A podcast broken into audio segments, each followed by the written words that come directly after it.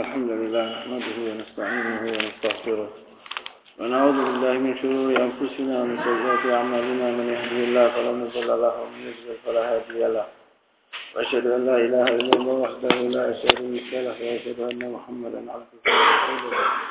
أما بعد فإن أصدق الحديث كتاب الله وخير الهدي هدي محمد صلى الله عليه وسلم.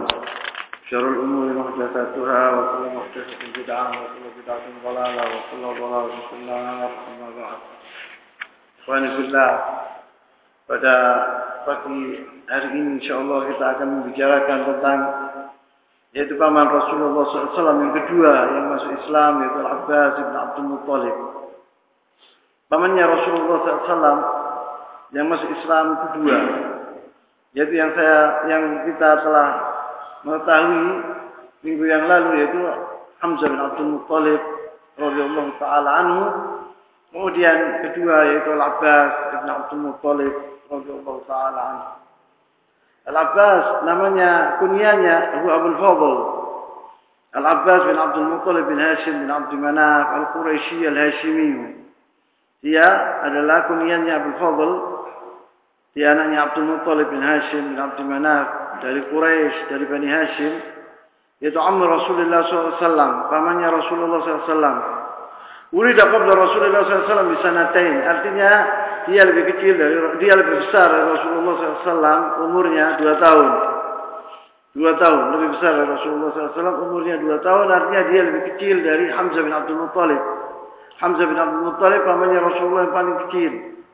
Kira Al-Abbas Pernah Al-Abbas itu ditanya oleh orang-orang Quraisy untuk ngetes ya, untuk memalukan gitu loh. Dia ditanya siapa yang lebih besar antara akbar oleh Nabi SAW.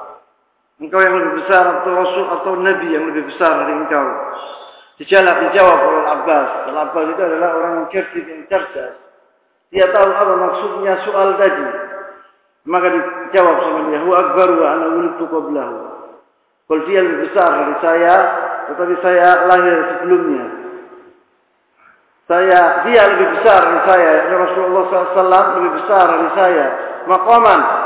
Yang kedudukannya di sisi Allah SWT dia lebih besar dari saya. Katanya Allah.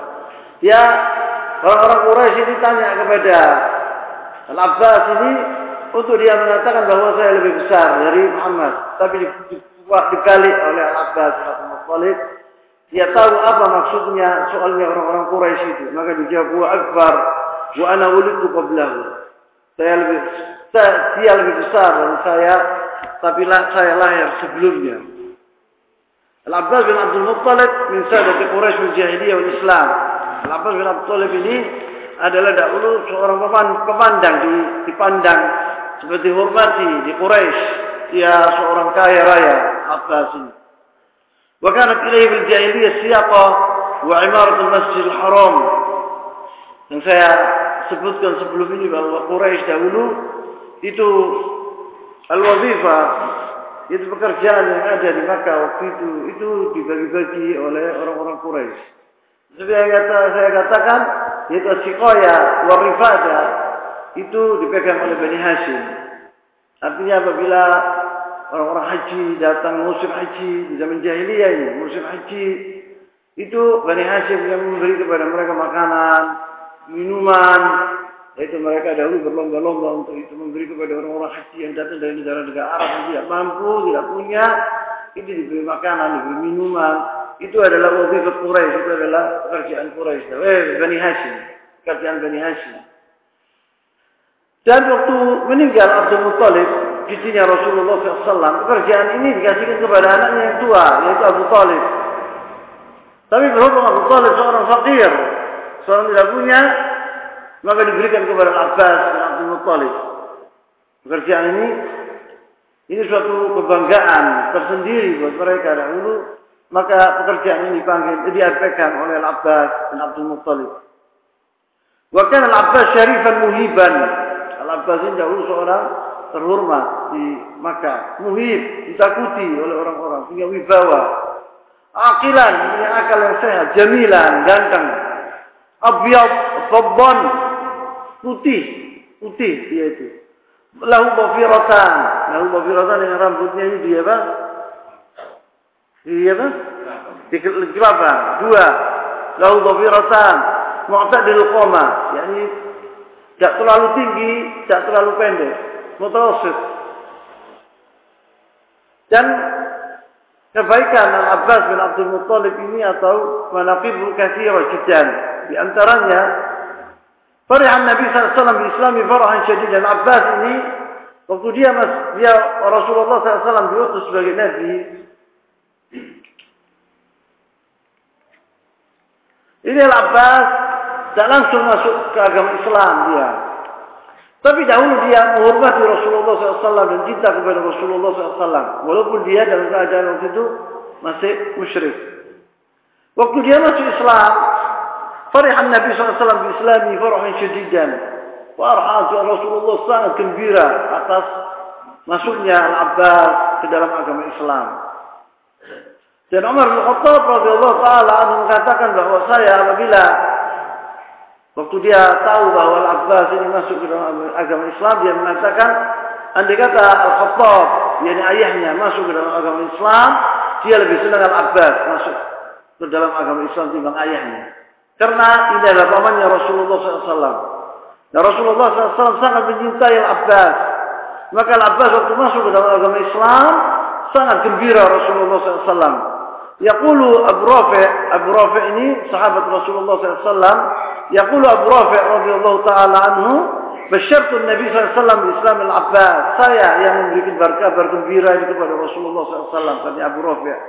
Saya mengatakan bahwa Al-Abbas masuk ke dalam agama Islam ya Rasulullah. Fa'ataqani ya Rasulullah SAW. Maka saya dibebaskan oleh Rasulullah SAW. Abu Rafi ini adalah dahulu khadim Rasulullah SAW atau bujaknya Rasulullah SAW. Maka dibebaskan oleh Rasulullah SAW. Wa kana Nabi SAW yaqulu dan Rasulullah SAW mengatakan dalam hadisnya walaupun hadis ini dhaif disebut sini oleh ahli hadis itu yaqul al-Abbas minni wa ana minni. Abbas dariku dan aku dari Al-Abbas. Dan Rasul SAW karena yuhibbu wa yujillu. Rasulullah SAW dahulu menyintainya dan menghormatinya. Wa yuthni alaihi wa yad'u lahu. Dan sering dipuji oleh Rasulullah SAW dan sering didoakan oleh Rasulullah SAW. Bainama Rasulullah SAW yujahizu ba'dan. Itala al-Abbas bin Abdul Muttalib faqala Rasulullah SAW. Pada suatu hari Rasulullah SAW waktu menyiapkan pasukan untuk memerangi orang-orang musyrik, orang-orang kafir. Kemudian tiba-tiba datang Al-Abbas. Kala Al-Abbas yakni muncul Al-Abbas bin Abdul Muttalib. Faqala Rasulullah SAW, Rasulullah SAW bersabda, Al-Abbas ammu nabiyukum. Al-Abbas ini adalah paman nabi kalian. Ajwad Quraisy kafan wa usolah.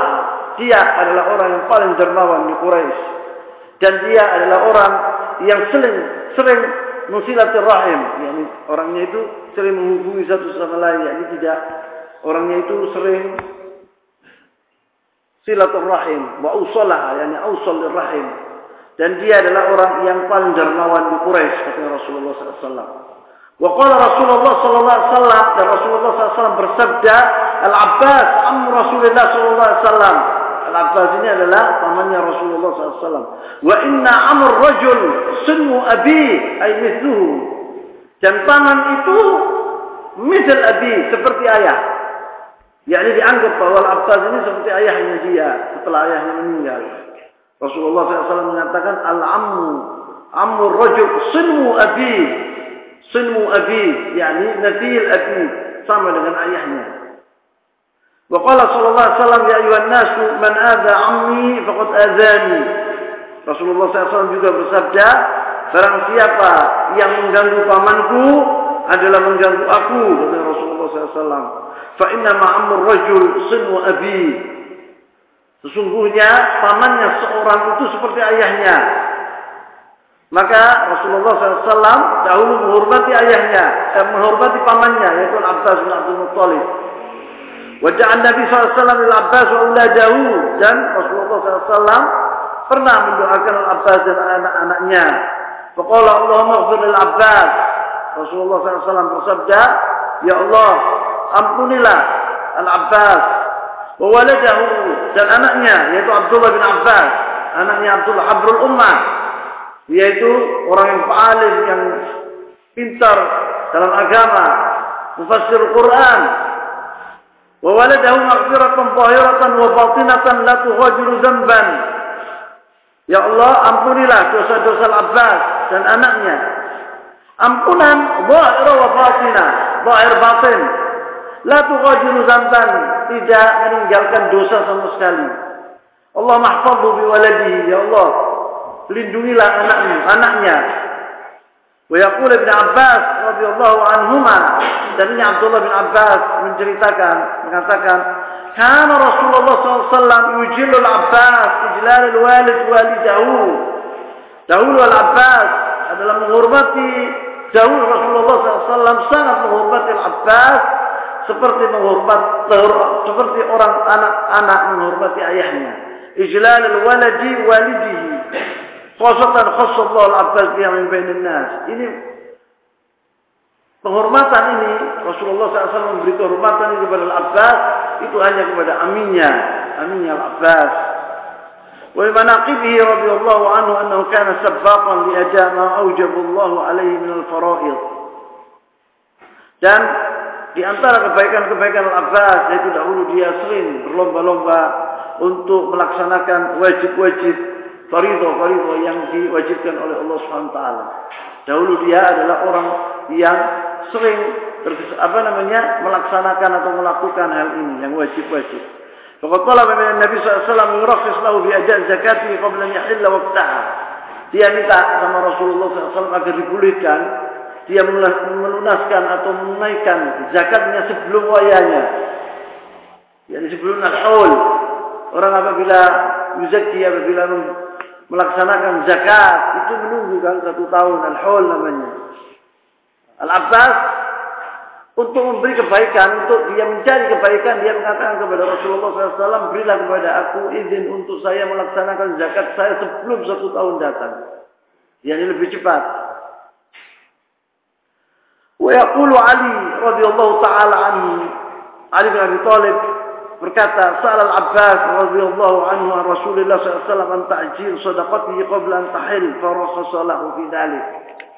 Al-Abbas pernah meminta kepada Rasulullah SAW kata Ali bin Abi Thalib agar dia menaikkan zakatnya sebelum waktunya. Maka diberi dibolehkan oleh Rasulullah SAW. Wa kana Al-Abbas radhiyallahu anhu harisan ala ma'rifatul khair. Al-Abbas ini dahulu yakni selalu dia mencari kebaikan. Yaqul Abbas, qultu ya Rasulullah, alimni syai'an as'alahu Allah. Pernah Al-Abbas berkata, ya Rasulullah, ajarkan kepadaku yaitu sesuatu untuk saya bertanya kepada Allah SWT, minta kepada Allah SWT. Qala sallallahu al-afiyah. Tanyakan kepada Allah SWT. Jawab oleh Rasulullah SAW. Apabila engkau minta kepada Allah SWT, mintalah al-afiyah.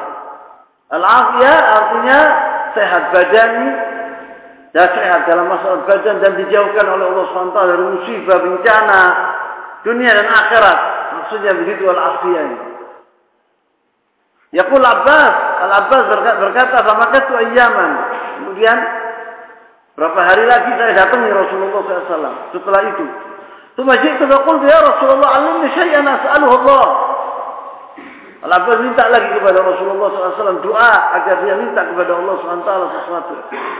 Faqala li ya Abbas. Rasulullah SAW berkata kepada Abbas, Ya Abbas, wahai Abbas, Ami Rasulullah, pamannya Rasulullah, katanya Rasulullah ini. Sallallahu al-afiyah di dunia wal akhirah. Apabila engkau minta kepada Allah SWT, mintalah kepada Allah SWT al-afiyah di dunia wal akhirah. Yaitu al-afiyah, sehat badan, dijauhkan oleh Allah SWT dari bencana, dari musibah, dan segala macam yang jelek. Itu adalah doa yang sangat bagus. Al-afwa kita minta kepada Allah SWT. Allahumma inna nas'aluka al-afwa wal-afiyah. Al-afu artinya dihapus oleh Allah SWT dosa-dosa kami. Itu artinya dihapus dosa-dosa kami. Al-afu. Kemudian kita diberikan oleh Allah SWT yaitu al-afiyah agar dihapus yakni dosa-dosa kan yang afu dan al-afiyah adalah yaitu afiyah fil badan kesehatan dan dijauhkan oleh Allah SWT dari bencana, dari musibah, dan segala hal yang jelek-jelek. Wa min manaqibihi dan di antara yang keutamaan Al-Abbas bin Abdul Muttalib yaitu An Al-Faruq Umar bin Khattab radhiyallahu taala anhu istasqa bi fi amir Ramadan yaitu pada suatu hari orang-orang muslimin ini dilanda yaitu kekeringan, majaa, kelaparan. Maka Yaqulu Anas radhiyallahu taala anhu Anas bin Malik radhiyallahu taala anhu berkata, "Kana Umar bin Khattab idza qahat istasqa bil Abbas bin Abdul Muttalib." Dahulu Umar bin Khattab apabila umat Islam dilanda kekeringan, dia meminta kepada Abbas untuk berdoa di salat istisqa. Suruh Abbas yang mendoakan. Yaqul fa yaqul, Allahumma inna kunna natawassalu ilaik bi nabiyyina fatusqina Dahulu katanya Umar bin Khattab, kami apabila dilanda kekeringan, kita minta kepada Rasulullah SAW agar didoakan agar turun hujan. Maka turun hujan. Akhirnya Rasulullah sudah meninggal. Wa inna natawassalu ilaika bi nabiyina fasqina. Dan kita bertawassal kepadamu dengan dengan paman nabi kita. Maka turunlah hujan ya Allah. Fayaskun maka turun hujan itu tadi. Wa tawassul bil Abbas ini tawassul bi du'a'i, laisa bi dzati. Yaitu kita minta kepada Abbas agar mendoakan, bukan zatihi Al-Abbas, bukan orangnya Al-Abbas tetapi dengan doanya al-Abbas radhiyallahu taala ini Rasulullah Umar bin Khattab meminta kepada al-Abbas karena al-Abbas hidup waktu itu. Rasulullah sudah meninggal waktu itu. Umar bin Khattab tidak berangkat ke kubur Rasulullah SAW meminta kepada Rasulullah SAW tapi Al-Abbas kepada Al-Abbas. Al-Abbas karena masih hidup waktu itu. Ini adalah ini adalah sunnah Rasulullah SAW dan ini yang dipegang teguh oleh sahabat Rasulullah SAW mereka tidak meminta kepada Rasulullah SAW sudah mati, tapi minta kepada paman pamannya, yaitu Abbas, agar doakan agar turun hujan. Wal murad tawassul Umar bin Khattab radhiyallahu taala anhu bil Abbas tawassul bi du'a'i la bi dhati. Tawassul Umar bin Khattab kepada Al Abbas ini adalah minta doa, bukan untuk syakhsiyah itu. zat Al Abbas, untuk doanya Al Abbas. Itu tawassul bi du'a ahli shalah karena apabila kita meminta kepada orang yang baik, yang soleh, wal fadl nu' min anwa' tawassul masyru' dan ini ada dibolehkan oleh Islam. Nanti kalau melihat orang baik, dia orangnya alim, orangnya soleh, orangnya zahid, kita minta doa kepadanya itu boleh. Yang hidup. Yang masih hidup. Yang mati tidak boleh. Amma tawassul bil amwat. Tawassul kepada orang-orang sudah mati. Atau bil, au bil ahya bidawatihim. Atau kepada orang masih hidup. Tetapi dengan orangnya tadi. Karena orang ini. Karena orang ini dekat kepada bulan. Karena orang ini adalah orang yang terpandang lah. Doanya. Doanya dia. Dengan doanya. Kalau cuma zat orang itu ada ghair masyru' tidak dibolehkan. Hafidh bin Hajar Al-Asqalani radhiyallahu rahimahullah Al-Hajj Al-Hafidh bin Hajar berkata, "Wa qad bayyana Az-Zubair bin Bukkar fil ansab sifat ma ja'a bi al-Abbas fi hadhihi al-waqi'ah wal waqt alladhi waqa'a fi dhalik fa akhraja bi isnad lahu anna al-Abbas lamma istasqa bi Umar." Ini yang disebut oleh seorang ahli hadis bahwa Al-Abbas ini waktu dia keluar bersama orang-orang muslimin untuk sholat istisqa kemudian diturunkan oleh Allah SWT yaitu hujan ini dengan doa najib dengan doanya dia qala dia berkata Allahumma innahu lam yanzil bala'un illa bi dzambin ya Allah ini doanya Abbas waktu dia minta kepada Allah SWT agar diturunkan hujan ya Allah sesungguhnya tidak engkau memberi bala musibah kepada suatu ummah Kecuali mereka itu berbuat dosa. Illa bidzambin dengan gara-gara dosa mereka. Walam yukshaf illa bitaubatin. Dan doa dan dan apa dan dosa ini tidak bisa terangkat kecuali dengan tobat kepada Allah SWT. Bertobat kepada Allah SWT. Wa tawajjal dzambi ilaika limakani min nabiyyik. Orang-orang ini telah mengambil aku atau membawa aku ke tempat ini untuk salat istisqa karena saya adalah pamannya Rasulullah sallallahu alaihi wasallam. Lima kali min nabiyik. Wa hadi aydina ilaika bidzunub. Ini tangan-tangan kami penuh dengan dosa. Wa nawasina ilaika bitaubah. Nawasini mukanya wajah ini. Namanya nawasi. Wa nawasina ilaika bitaubah. yakni kita berjanji untuk sungguh-sungguh bertaubat kepadamu. Fasqinal ghaib, maka turunkan hujan yang lebat.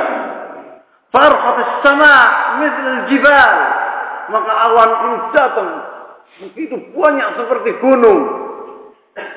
Hatta akhba ahsabatul ard wa asyannat, sampai turun hujan yang lebat sampai tanah itu menjadi subur dan orang-orang bisa makan, bisa minum.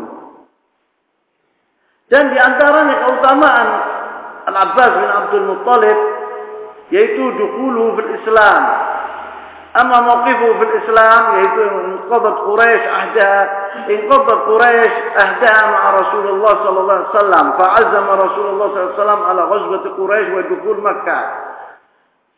Saya sudah menjelaskan berapa waktu yang lalu bahwa bagaimana Rasulullah sallallahu alaihi wasallam yaitu waktu datang ke kota Makkah dan membuka kota Makkah dengan membawa yaitu seribu, sepuluh ribu pasukan. Karena Al-Abbas Ibn Abdul Muttalib Amir Rasulullah SAW musliman qabla zalik. Al-Abbas sebelum Fatah Makkah itu dia sudah masuk ke dalam agama Islam. Dan Al-Abbas ini keluarga Masya Allah semuanya masuk ke dalam agama Islam. Itu Al-Abbas dan istrinya Ummul Fadl. Dan anaknya Abdullah bin Abbas itu masuk ke dalam agama Islam dari dahulu. Tetapi Al-Abbas masih duduk di Makkah, di kota Makkah, tidak hijrah ke kota Madinah bersama keluarganya. وكان العباس بن عبد المطلب عم رسول الله صلى الله عليه وسلم مسلما قبل ذلك إلا أنه كان مقيما في مكة dia sebelum Fatah Makkah sudah masuk ke dalam agama Islam tetapi dia mukim di Makkah. Wa kana Nabi sallallahu alaihi wasallam radhiyallahu anhu dan Rasulullah sallallahu alaihi wasallam ridha kepadanya. Wa waqa fi qalbi an yuhajir ila Rasulillah bi iyali karena Al-Abbas ini adalah orang yang terpandang di Quraisy dan orang kaya tidak berani orang Makkah orang Quraisy mengganggunya. Maka dia duduk di kota Makkah bersama anak-anaknya. Kemudian Al-Abbas ini enak. Dia bilang, saya enak. Dirinya itu yu'annibu. Bagaimana saya duduk di Makkah sedangkan Rasulullah SAW di Madinah. Dia ingin hijrah ke kota Madinah. Sudah dia akan berhijrah. Sudah bersama anak-anaknya waktu itu. Waqa fi qalbi an yuhajir ila Rasulullah SAW bi iyali wa la yadri anna Rasulullah SAW qadimun ila Makkah. Tetapi Al-Abbas tidak tahu bahwa Rasulullah akan datang ke kota Makkah. Fakhraj al-Abbas bi'iyali, maka al-Abbas pergi menuju ke kota Madinah bersama anak-anaknya, muhajiran ila Allah wa Rasulih, dia berhijrah. Berhijrah. Falaqya Rasulullah SAW fi tariq falazimahu. Maka dia bertemu dengan Rasulullah SAW di tengah jalan. Rasulullah datang dari kota Madinah, dia pergi dari kota Makkah, dari ketemu di kota Jadidan. Falazimahu, maka bersama Rasulullah SAW, dia duduk bersama Rasulullah SAW, pulang ke kota Makkah. وكانت قريش خافت من غدرتها تلك فأرسلت أبو سفيان وحكيم bin Hizam. Ini Quraisy telah apa namanya mengkhianati Rasulullah SAW dalam perjanjiannya di Sulh Hudaybiyah. Maka Rasulullah SAW datang untuk membuat, membuka kota Makkah. Maka setelah Abu Sufyan melihat bahwa mereka telah mengkhianati, telah tidak menetapi janjinya, jadi janji yang disuruh Hudaybiyah itu sudah batal. Maka Rasulullah SAW datang ke kota Makkah untuk membuka kota Makkah karena Quraisy telah mengkhianati janjinya. Nah, waktu Abu Sufyan mengetahui hal ini takut Abu Sufyan, maka dia pergi untuk mendatangi Rasulullah SAW sampai jangan sampai terjadi seperti ini Rasulullah datang membuka kota Makkah dan memerangi mereka. Maka Abu Sufyan bin Harb datang bersama Hakim bin Hizam wa Budail bin Warqaq. Tiga orang ini adalah bangsawan. Maka dia menuju ke Rasulullah SAW untuk mengatakan yatahassasuna al-akhbar. Mereka mencari kabar. Bagaimana setelah mereka mengkhianati Rasulullah SAW, Rasulullah berbuat bagaimana, berbuat apa? Pasti Rasulullah SAW akan mendatangi mereka. Maka Abu Sufyan dan teman-temannya itu takut. Walamma marra Rasulullah SAW bimarra dhahran, maka Rasulullah SAW melewati sebuah tempat yang bernama Marra Dhahran, yaitu dekat dengan Makkah. Wa makan Ubail Makkah, yang tempat sebelum Makkah. Nazala bi wal jaysh wa amara man yuqidu nara. Maka Rasulullah SAW meminta kepada sahabat-sahabatnya setiap orang untuk menyalakan obor. 10 ribu obor. Fa'uqadat asyarat alaf nar. Fa'amsat as-sahra kullaha munirah pada pasir itu menjadi terang. Di malam, di malam hari. Sepuluh ribu. Yaitu apa? Obor. Selama marra rabbu Quraisy, marra Dhahran, waktu Quraisy, yakni pasukan Quraisy datang, yakni pasukan Rasulullah SAW, orang-orang Quraisy datang bersama sahabat-sahabatnya melewati Marrul Dhahran di tempat yang bernama Marrul Dhahran, warautil kanar dan Abu Sufyan dan teman-temannya melihat api yang begitu besar dan begitu banyak. Kalau Abu Sufyan karena niran Arafah. Karena Abu Sufyan, Allah ini seperti api-api yang ada di bulan Arafah waktu haji. Faqala Hakim, Hakim bin Hizam ini adalah Khadijah bin Khuwailid ini amatinya, Hakim bin Hizam ini, anak saudaranya Khadijah bin Khuwailid. Waktu itu dia masih kafir, masih musyrik. Dia berkata kepada Abu Sufyan, "Ka'annahum Banu Amr." Seakan-akan mereka itu Bani Amr. Bani Amr itu kabilah kabira di awal di negara Arab. Faqala Abu Sufyan, Abu Sufyan berkata, dia menjawab, Banu Amr aqallu min hadha. Banu Amr lebih sedikit dari ini katanya Abu Sufyan. Ini pasukan yang besar yang luar biasa. Wal Abbas, wallahi la in dakhala Rasulullah SAW maka anwatan qabla an tastaminu Quraisy. Al Abbas yang ditakutkan oleh oleh Al Abbas yaitu bahwa Rasulullah SAW masuk ke kota Makkah dengan kekerasan, yakni dengan perang. Itu yang ditakutkan oleh Abbas bin Abdul Muttalib. Labat halaka, labat halaka Faraqib al-Abbas. Maka Al-Abbas mengatakan apabila Rasulullah SAW mendatangi kota Makkah dengan peperangan, hancur Quraisy. Maka Al-Abbas Raqib Baghlatan mengendarai bagla, bagla Rasulullah SAW. Wantolak yabhad an bihajatin ya'ti Makkah. Dia Al-Abbas menginginkan yaitu pergi ke Makkah untuk membilangkan kepada orang-orang Quraisy bahwa Rasulullah SAW datang dengan pasukan yang besar, kalian tidak bisa memeranginya. Maka lebih baik kalian takluk. Fayamuru man yakhruju ila Rasulullah SAW. Dan Abbas menyuruh Quraisy agar pergi ke Rasulullah SAW. Mengatakan yaitu dua kalimat syahadat. Mereka disuruh masuk ke dalam agama Islam. Fayastaminuhu qabla yadkhul alaihi Makkah. Al-Abbas nanti meminta aman kepada Rasulullah SAW sebelum dia masuk Makkah. Supaya tidak diperangi. Wal Abbas bainama ana asiru cerita ini yang saya sebutkan dahulu di, di sirat Rasulullah SAW yaitu bahwa waktu saya sedang saya jalan menuju ke Makkah saya mendengar suara yaitu suaranya Abu, Abu Sufyan wa Budel bin Warqa yatahaddatsan bicara di malam hari Fakultu Abu Hambalah kunyat Abu Sufyan saya manggil Abu Sufyan yang kunyanya namanya Abu Hambalah Ya Abu Hanbala, qala fa'arafa sauti. Maka Abu Sufyan mengetahui suaraku.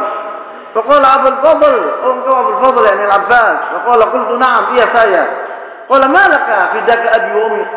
Abu Sufyan ini dalam keadaan takut, takut bahwa Rasulullah SAW akan datang ke kota Makkah dan memerangi orang-orang Quraisy. Dan sepuluh ribu pasukan orang Quraisy tidak bisa memerangi pasukan sebesar itu dengan kekuatan itu. Maka dia mengatakan Abu Sufyan dalam keadaan takut mengatakan kepada Abbas, "Bidaka abi ada apa ini? Apa ini yang terjadi? Bidaka abi ummi. Saya korbankan ayahku dan ibumu demimu." Qultu Rasulullah SAW benar ini Rasulullah SAW. Jadi sahabat-sahabatnya datang ke sini maka. Kalau waihat ke mana khilaf? Kanya Abdul Abdul Abdul Abdul. Celaka. Bagaimana kita berbuat apa? Seterusnya ini. Kalau Abbas ya Abi Sufyan irkab warai naikkan, naiklah. Saya gonceng engkau kata Rasul, katanya Abbas. Ayo kau tajak kepada Rasul, ke, ke, ke, ke, Rasulullah SAW. Para kita mau Abu Sufyan melaksanakan perintah Abbas tadi. Fata dia Nabi SAW Aslam. Maka dia datangi Rasulullah SAW. Dia masuk ke dalam agama Islam. Abu Sufyan. Fakal Abbas dan Nabi SAW. Al Abbas berkata kepada Rasulullah SAW. Ya Rasulullah. Inna Abu Sufyan rajulun yuhibbu hadzal faqr. Abu Sufyan ini dulu bangsawan, qaid Quraisy, panglima Quraisy. Dia senang dengan kebanggaan, fakhr, itu senang Abu Sufyan. Faj'al lahu min syai'an, maka jangan jadikan dia itu sesuatu yakni supaya dia itu masih hebat gitu di Quraisy. Sebab orang apabila ditaklukkan sesuatu negara ditaklukkan oleh musuh itu terhina presidennya, panglimanya, orang-orang yang besar yang dahulu yang menguasai kota itu terhina. Maka Abu Sufyan ini merasa terhina karena Rasulullah SAW bisa menaklukkan kota Makkah. Dan dia dulu panglima besar Makkah. Nah, maka Rasulullah SAW untuk menyenangkan hatinya Abu Sufyan, dia mengatakan, "Na'am," kata Rasulullah SAW, akan aku akan berbuat demikian. Unturlah akhlak Rasulullah SAW, lihatlah akhlaknya Rasulullah SAW. Rasulullah SAW berkata, "Na'am." Dia mengatakan, "Man dari Abu Sufyan bahwa amin." Barang siapa yang masuk ke rumahnya Abu Sufyan, dia amin. Dia tidak akan diganggu sama sekali. Jadi namanya Abu Sufyan ini diambil, diangkat oleh Rasulullah SAW. Itu yang dimaui oleh Abu Sufyan bin Harb. Apabila Quraisy mendengar omongan ini, oh ini Abu Sufyan masih besar dan Rasulullah SAW menyebut namanya. Begitu. Kemudian faqala Nabi wasallam dan Abbas, kemudian Rasulullah SAW mengatakan kepada Abbas, "Ya Abbas, ihbisu mawdiqul wajhi 'inda khatmul jabal hatta tamurru bi junudillah fayaraha." Rasulullah minta kepada Abbas agar Abu Sufyan ini dipending, tidak sampai ke Makkah. Jangan sampai ke Makkah. Jadi di, di apa namanya? Dicegat. Di Marubohron, tempat yang Marubohron. Kenapa? Karena supaya melihat pasukan Islam yang begitu besar supaya dia takut Abu Sufyan ini. Takluk dia. Dia sudah masuk ke dalam agama Islam. Maka dilaksanakan oleh Al-Abbas. Itu. Waktu melihat Abu Sufyan pasukan yang besar. Dia siapa ini?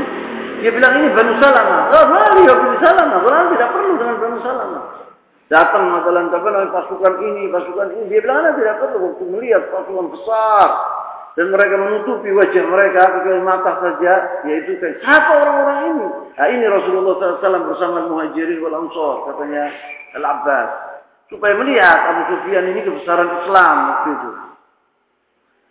Kemudian dia mengatakan Abu Sufyan mengatakan laut asbah mulku bin akhika la'an aziman kerajaan anak saudaramu sekarang hebat katanya Abu Sufyan mengatakan kepada Abbas Wala Abu Fadl Abbas menjawab Qultu ya Abu Sufyan, laisal mulk walakinna nubuwah. Ini bukan kerajaan ya Abu Sufyan, tetapi nubuwah. Rasulullah itu nabi, bukan raja. Ini nubuwah diberi oleh Allah SWT kenikmatan ini. Iya katanya Abu Sufyan. Iya betul engkau ini adalah nubuwah. Kemudian dia Abu Sufyan pergi ke Quraisy setelah melihat pasukan yang begitu besar, dia menjerit dan mengatakan inna Muhammadun inna Muhammadan ja'akum bima qibala lakum bihi. Ini Muhammad Rasulullah telah datang ke kota Makkah dengan pasukan membawa pasukan yang besar. Kalian tidak bisa melawannya sama sekali. Fa'akbalat ilai Hindun binti Utbah. Maka istrinya datang. Hindu binti Utbah. Yaitu Hindun itu. Au Hindu binti Utbah itu anaknya Utbah bin Rabi'ah. Yang mati ayahnya di Ghazwat Badr. Dia mengatakan Hindu ini ibunya Muawiyah bin Sufyan.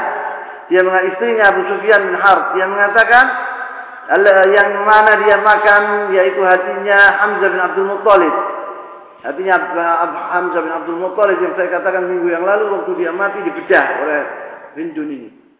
Kemudian diambil hatinya walakah yang punya tidak bisa dia mengunyah yaitu hatinya Hamzah. Kemudian dibiarkan oleh dia atau dilepeh oleh dia. Kemudian dia mengatakan kepada Hindu, Hindu marah waktu melihat Abu Sufyan tidak berbuat apa-apa dan dia minta agar Abu Sufyan ini menyerah. Dia mengatakan takut di Bushari maka pegang sama Hindun ini tanya dia apa bremo apa kumisnya dia kumisnya ini dipegang oleh Hindun. Dia mengatakan Tektulul Ahmad maka dia mengatakan Hindun ini mengatakan bunuhlah orang yang Ahmad ini. Marah Hindun ini karena dia menyerah Abu Sufyan ini. Dan Hindun dia tahu kalau Abu Sufyan sudah masuk ke dalam agama Islam. Maka dia marah mengatakan, Allah min tali'ati qaum." Engkau adalah orang pengecut seperti gitu. Hindun mengatakan demikian. Kemudian Hindun ini waktu Rasulullah SAW, waktu datang ke kota Makkah masuk ke dalam agama Islam juga Hindun ini. Dan dia bayat kepada Rasulullah SAW. Bayatnya Rasulullah SAW kepada perempuan yaitu dengan omongan tidak salaman. Kalau laki salaman, kalau perempuan tidak.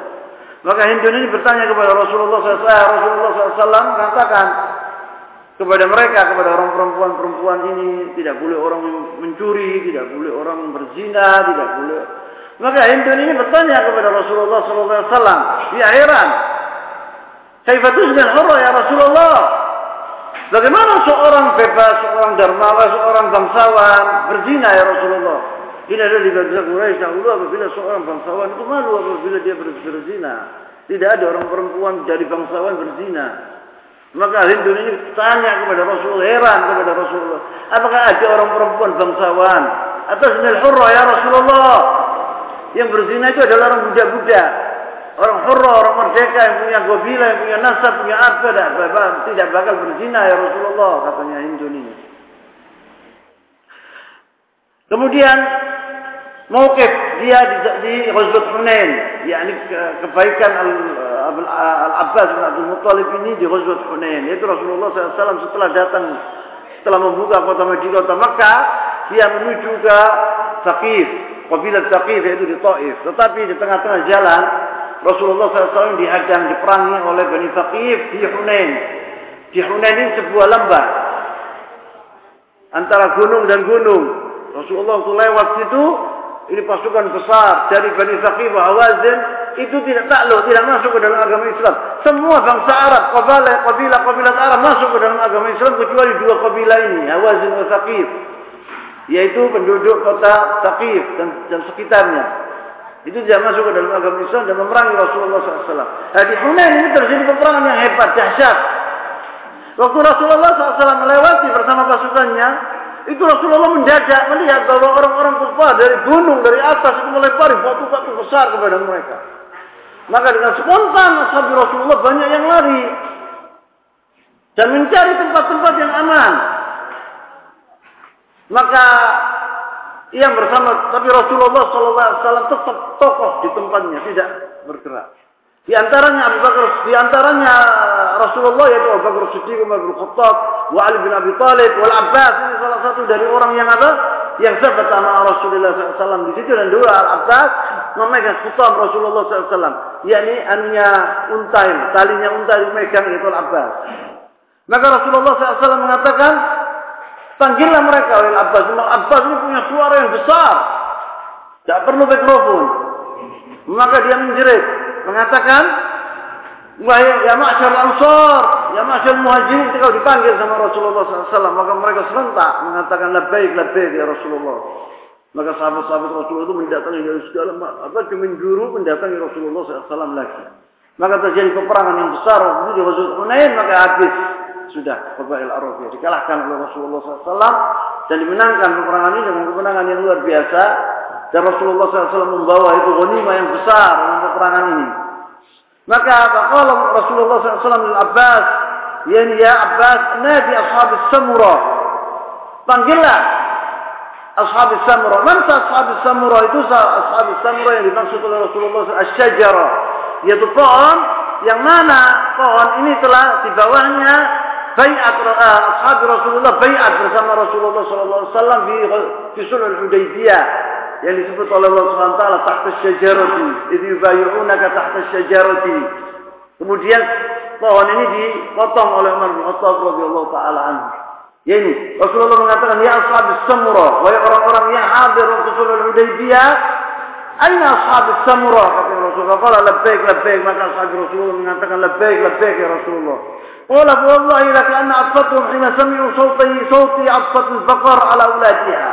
Waktu sahabat Rasulullah SAW dari muhajirin wal ansar mendengar suara Rasulullah SAW itu seperti anaknya sapi yang mendatangi ayahnya atau ibunya. Itu dahulu ashab Rasulullah SAW. Bagaimana setianya kepada Rasulullah SAW. Taat kepada Rasulullah SAW mau inda Rasulullah SAW. Maka mereka berkumpul di hadapan Rasulullah SAW. Fasoffahum tani marratan dan maka di diatur lagi oleh Rasulullah SAW barisannya itu. Dan Rasulullah SAW mengatakan, Ana nabiyyu la kazib, ana bin Abdul Muttalib. Rasulullah SAW mengatakan bahwa saya ini adalah nabi, betul-betul nabi. Saya tidak kiri, saya ada, adalah anaknya Abdul Muttalib. Kata Rasulullah SAW. Jadi dibolehkan orang itu dinasabkan dia dirinya kepada cucunya. Cucunya, sebab cucu ini seperti ayah, yakni sekarang masalah fulan ibn fulan Muhammad bin Sa'id bin Ali wa Muhammad bin Ali boleh. Ini Rasulullah SAW mengatakan, Ana Nabi la Ana bin Abdul Muttalib. Saya Nabi, saya tidak bohong. Saya anaknya Abdul Muttalib, kata Rasulullah SAW. Karena waktu itu terjadi kacau balau. Orang-orang Quraisy, orang-orang kafir, Hawaz Taqi mengatakan ini sihirnya Muhammad sudah batal sudah, sudah tidak tidak berguna lagi. Maka saya juga sahir dengan Rasulullah. Saya bukan penipu. Saya nabi. Betul-betul. Ana nabi la kadib. Ana bin Abdul Muttalib. Maka dimenangkan oleh Allah SWT peperangan ini dengan kemenangan yang luar biasa. Kemudian Rasulullah SAW minta kepada Allah SWT, Allahumma anzil nasrah. Ya Allah, turunkan kemenanganmu, pembelaanmu. Maka diturunkan oleh Allah SWT kemenangannya kepada hambanya Rasulullah SAW. Waktu peperangan terjadi, hancur mereka. Kemudian Rasulullah SAW mengambil ya, apa namanya, e, segegam surat yaitu tanah, pasir, kemudian dilemparkan oleh Rasulullah SAW. Tidaklah pasir itu dilemparkan oleh Rasulullah SAW kecuali mengenai mata-mata mereka dan hidung-hidung mereka dan dan apa namanya dan mulut-mulut mulut mereka. Allah SWT berfirman waktu di dalam dalam dalam dalam dalam dalam ayat itu wa ma ramaita id ramaita walakin Allah rama. Bukan engkau yang melempar itu tapi Allah yang melempar. Maka kena ke mata-mata mereka dan hidung-hidung mereka dan mulut-mulut mereka. Maka di situ, "Wa khalaqallahu bihi insanan illa wa jaqala 'ainihi min hadha turab." Qala Al-Abbas bin Abdul Muttalib, "Wallahi ma huwa illa armahu hatta ra'aytu hajjan kalila wa amruhu mudbira." Waktu Rasulullah SAW melemparkan segenggam tanah dari pasir tadi kata Al-Abbas, kecuali saya melihat mata-mata mereka tidak tampak. Yani setiap orang itu apa kelilipan kata orang Jawa. Dan semangat mereka itu hancur. Maka mereka kalah dalam dalam peperangan ini orang-orang musyrik itu.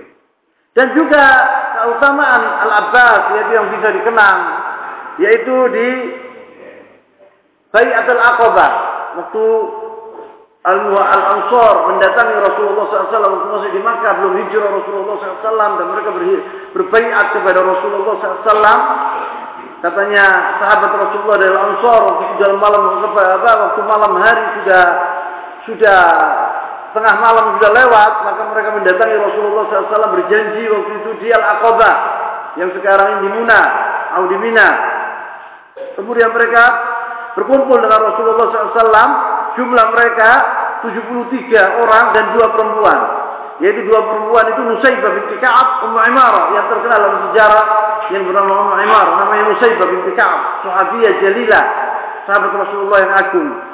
Nisa Bani Mazin bin An-Najjar, bin An-Najjar wa Asma binti Amr bin Adi bin Nabi.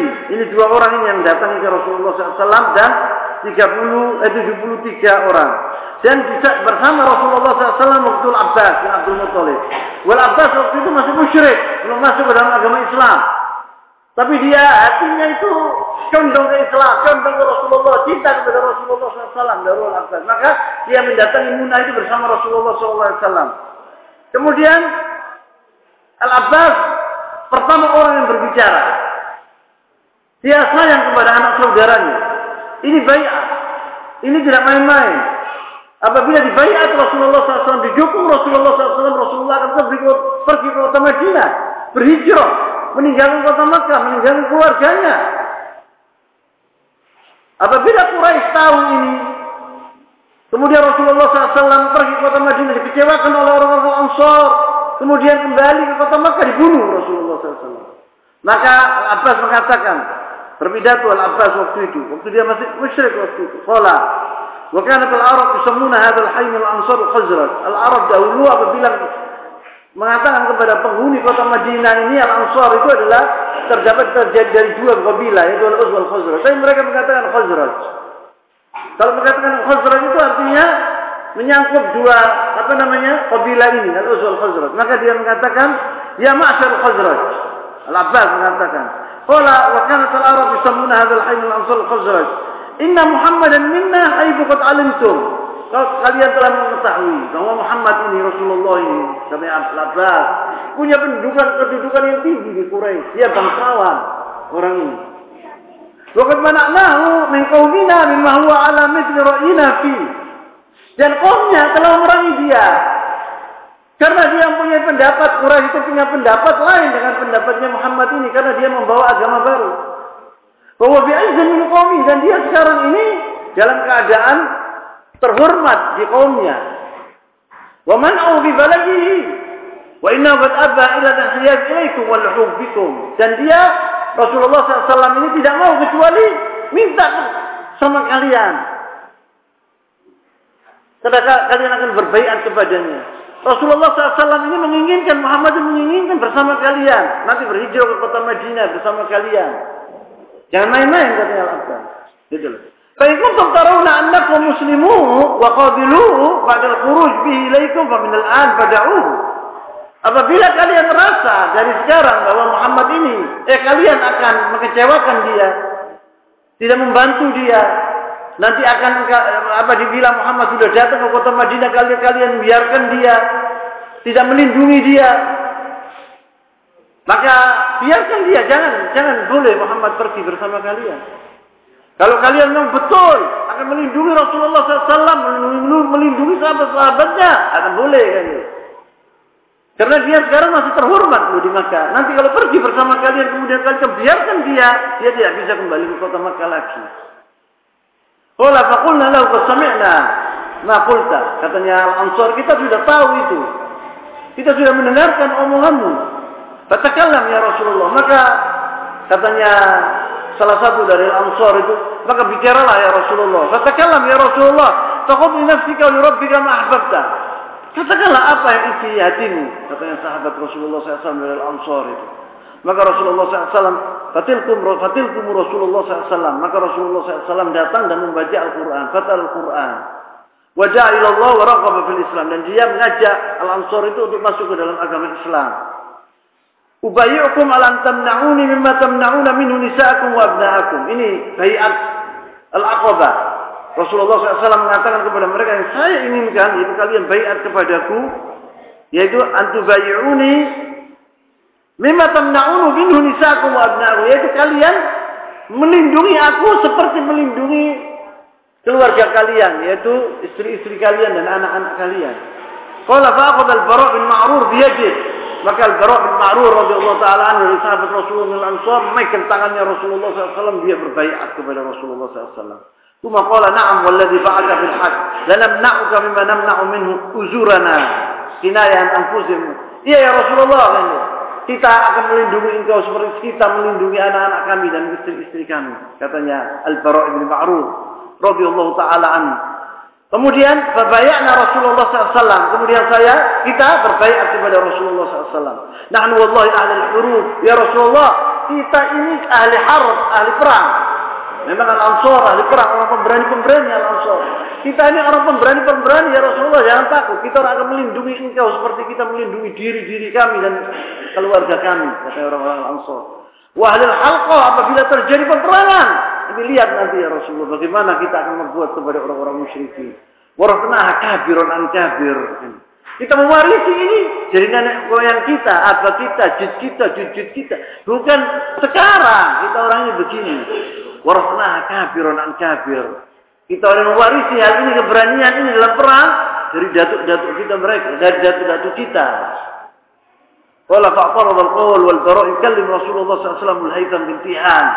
Waktu Abdul Bara' Ibn Ma'rur mengatakan omongan ini kepada Rasulullah SAW yaitu diputus oleh sahabat Rasulullah SAW yang dari Ansor yang, yang bernama Abdul Haitham bin Tihan. Faqala ya Rasulullah, wahai Rasulullah, Inna bainana wa bainar rijal ibalan wa inna qati'uha. Kita ini punya hubungan erat sama orang Yahudi di sana ya Rasulullah, di Madinah ini. Kita akan putus dengan bayat ini kita akan putus dengan orang-orang Yahudi. Kita putuskan al-habl ini, tali ini kita putuskan. Fahal asaita in nahnu fa'alna dhalik thumma azhara Allah an tarja ila qaumika wa taja'na? Nanti ya Rasulullah apabila engkau datang ke kota Madinah dan kita sudah alhamdulillah jaya Kemudian engkau pulang ke kota Madinah, ya kota Mekah, ya Rasulullah kau tinggal kami di kota Madinah bersama orang-orang Yahudi. Karena tidak ada hubungan loh sama orang Yahudi sekarang kita orang. Terputus. Wataja'na kita kalau kau meninggalkan kami ya Rasulullah. Kemudian kau kembali ke kota Makkah. Qala fatabassama Rasulullah SAW. Maka Rasulullah SAW tersenyum, tersenyum. Yang mengatakan al-balid jamid jam wal hajmil hajm. Jangan khawatir engkau. Kita bersama kalian mati hidup bareng kata Rasulullah bersama-sama. Ajam jam wal hajbil hajm kata Rasulullah. Ana minkum wa antum minni. Ana dari kalian wa kalian dari aku kata Rasulullah. Uharib man harabtum wa usalim man salal man salamtum. Kita akan memerangi yang memerangi, yang memerangi kalian dan berdamai dengan orang yang berdamai dengan kalian kata Rasulullah SAW. Jangan takut, jangan khawatir. Ana bersama kalian kata Rasulullah. Mati dan hidup aku bersama kalian. Kemudian wa yuqal hajbil han ay zimmati zimmatukum wa hurmati hurmatikum. Kehormatanku adalah kehormatan kalian. Keluargaku adalah keluarga kalian. Syarafi syarafukum. Kehormatanku adalah kehormatan kalian. Itu yang dimaksudkan. Wahajar Nabi SAW al Madinah. Maka Rasulullah SAW berhijrah ke kota Madinah. Wahunaka qama daulatul Islam. Di kota Madinah bangun terdiri atau apa namanya? Bangun negara Islam di situ. Allati fatahat dunya min masyriqiha ila maghribiha. Yang mana dari kota Madinah itu telah dibuka negara-negara di seluruh dunia. Takluk dunia waktu itu. Di zaman Umar bin Khattab bisa dikatakan tiga seperempat dunia dipegang oleh Islam waktu itu. Sampai masuk di zaman Harun al-Rashid, di zaman Daulat Umayyah, Al-Andalus ini Spanyol, sudah sampai ke Abuak Vienna. Sudah sampai ke pintu Nimsa, Vienna, yaitu di Austria. Kota Austria yang dekat dengan Jerman. Dulu Prancis setelah, setelah selatan Prancis sudah dikuasai oleh orang Islam. Yaitu Mersilia, semua. Sekilia, Sicilia, Cyprus, semua dikuasai oleh orang-orang Islam. Sampai di zaman Umar bin sampai ke Pakistan dan Bangladesh. India dikuasai. Yaitu waktu itu pasukan Islam dipimpin oleh seorang pemuda yang umurnya waktu itu relatif muda, belum sampai 17 tahun. Yang bernama Muhammad bin Muslim, ya. Muhammad bin Muslim al-Thaqafi. Muhammad bin Muslim dia adalah penakluk negara India dan Pakistan dan Bangladesh. Muhammad bin Muslim al-Thaqafi. Dia belum sampai 17 tahun umurnya waktu itu. Muhammad bin Muslim al-Thaqafi. Ikhwani billah, belum saya tutup, sebelum saya tutup pengajian kami ini saya ingin mengatakan bahwa minggu depan saya ada daurah, jadi saya tidak bisa mengisi. Ya, saya tutup di sini dulu. Subhanakallahumma wa bihamdik asyhadu an la ilaha illa anta astaghfiruka wa atubu ilaik. Wassallallahu wa sallam wa barak ala nabiyyina Muhammad wa ala alihi wa sahbihi wa sallam wa akhiru da'wana alhamdulillahi rabbil alamin.